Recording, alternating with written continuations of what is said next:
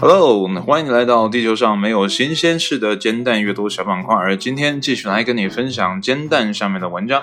今天这篇文章是一自 Sense Mike 由一种 Major 基于创作工程师 B 杠 C 发布的。这篇文章发表于二零一九年的十月二十一号的下午两点。文章的标题叫做“别喂猫狗吃生肉类宠物食品”。为什么今天的标题呢是这样的一个建议？那这样的建议呢又是基于何种的研究和调查呢？那么闲话少叙，一起来看一下文章的正文是怎么说的。没有什么能比生肉的气味更快的吸引到猫猫狗狗了。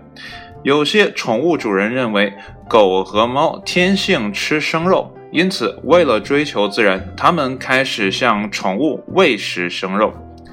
然而，一项新研究发现，这可不好，因为大多数生食都含有大量的有害细菌，可能将使宠物乃至宠物主人治病。该研究的主要作者，苏黎世大学食品安全研究院的微生物学家纽什因德毕宁解释说。由于猫和狗的野生祖先呢只吃生肉，宠物主人呢就认为这种饮食对动物是有好处的。尽管有些主人直接用商店购买的肉类制作未加工的宠物食品，但是宠物食品行业呢早已瞄准了这一市场，提供了数十种选择。这些食物呢通常含有动物的肌肉和器官副产品。而宠物中的几种细菌性疾病都与食用生肉有关，但是很少有研究详细调查商业产品中有害病原体的分布。为了解决数据不足的问题。纽氏因德宾宁和同事购买了由八家不同供应商生产的五十一种生肉宠物粮。那这里呢，作者呢拒绝透露测试的所用的具体的品牌哈。那这些的呃宠物粮呢，包括牛肉、鸡肉、马肉或是羊肉。那么产地呢是来自瑞士或德国。科学家分析了每种样品中是否存在肠细菌。那么肠细菌呢，是包括沙门氏菌、大肠埃希菌和致贺氏菌等有害病原体的细菌家族。研究人员上周在英国皇家学会开放科学上报告说，近四分之三的样品中呢。肠细菌水平超过了欧盟为宠物食品制定的安全标准。这个四分之三呢，更确切的百分比呢是百分之七十二点五啊。那么在百分之六十三的样品中呢，鉴定出了耐药菌；在百分之四的样品中呢，发现了沙门氏菌。它是一种高传播性的病原体，是人类和宠物中最常见的食物中毒的源头之一。纽氏因德宾宁说，这些结果加在一起表明，生肉宠物食品的风险远高于想象。他建议购买这些产品的宠物主呢，在处理食物及其包装后呢，要彻底的洗手。加拿大奎尔夫大学安大略兽医学院的微生物学家斯科特·韦斯说呢，有关抗药细菌的发现呢，尤其令人担忧。对于沙门氏菌，人们呢一般会很快发病，要么就不会出现症状。那么抗药细菌呢，可以在胃肠道中呢生存数月或更长时间。那么宠物或者是人，可能在更晚的时候出现症状。宠物食品协会的总裁兼首席执行官达纳布鲁克斯代表着美国大多数宠物食品生产商。那么，该行业组织承认呢，生肉对宠物及其主人呢构成的危险。他在给科学杂志的一份声明中写道：“这些细菌可能对您的家庭构成安全风险，特别是对相对脆弱的成员，如儿童或老人。并没有公开的科学证据显示此类食品对动物的健康有益。”这是马萨诸塞州格拉夫顿塔夫茨大学的卡明斯兽医学院的兽医营养学家丽莎弗里曼给出了结论。我强烈建议不要把生肉喂给宠物。那文章呢到这儿就结束了。所以呢，整个文章下来哈，可以看到很明晰的一个结论，就是不要给你家的宠物喂食生肉类的。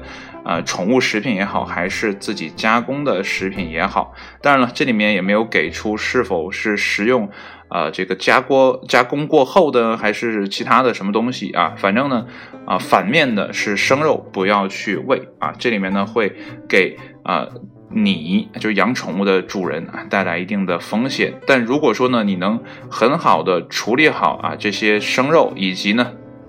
宠物的健康问题，那么喂食呢？啊，也还 OK。毕竟呢，啊，这里面也说不是不能吃啊，只是呢存在风险。那你要如何啊规避这样的风险，或者是降低这样的风险呢？完全由你自己来决定。为什么呢？我要读这篇文章。首先呢，我是一个不养宠物的人啊，未来呢，我可能也不太呃想。养这样的一个宠物，因为我觉得你要养它，你可能要对它负责，你不可能呃一天出去上班之后把它就留在家里啊，一个人一个啊动物让它自己在家也是闷闷不乐的啊。我平时养花呢也养不太活，养鱼呢也养不太活，所以呢，我觉得还是跟这些活物呢远一些啊。这个首先我是不会养的，但为什么还要读？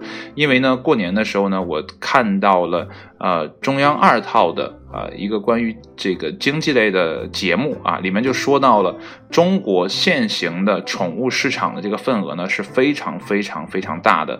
无论呢你是卖宠物的食品、卖宠物玩具啊，甚至呢你是给宠物提供游乐场，那都是啊很可观的一个收入。那对于这样大的一个市场，那么。它的基础呢是要有这么多的宠物和宠物主啊来啊分销这些产品啊来吸收这些产品啊，所以才会造成这样大的一个市场。所以由此可见，中国的啊现代的人群当中呢，有很多人是养宠物的。那基于这样的一个大多数的情况，那这就可能存在一个系统性的风险。如果呢没有人去告知你啊，吃生肉是存在风险的，那么有很多人可能就会操作上存在一些啊，怎么讲，就是呃小失误啊，或者小疏漏啊，就会导致整个系统性的崩溃啊。可能呢，呃，比如说自己家养的这个狗，那我喂食生肉。可能人没什么事，但狗呢，啊，存在一些啊疾病，但是它有显现不出来。毕竟刚才文章也说了，可能要有一些的潜伏期在里边。那在呃你散步的时候，带着狗去遛狗啊，或者在院子里玩的时候呢，可能跟别的宠物进行交流的时候，那可能这个细菌呢会传给别人家的宠物，那会不会衍生到这种疾病啊，传染给其他家的宠物主？啊，也存在这样的风险。那一旦这样的疫情爆发之后，那可能接下来啊，就会像生猪肉市场一样，那每个人呢都这个。闻风丧胆啊，就不吃也好啊，或者说啊，这个屠杀也好啊，等等的，是为了降低人类的患病风险。所以呢，这是一个系统性的问题。一旦呢，这个中间出现了一些小差池，那可能就会造成整个系统性的坍塌。当然了，这也是我杞人忧天的一个想法，但也有可能存在这样的问题。所以呢，科学家研究出来了，告诉你的一个结论啊，你就记住就好了。不要喂食自己的宠物吃啊生肉类的这个宠物食品。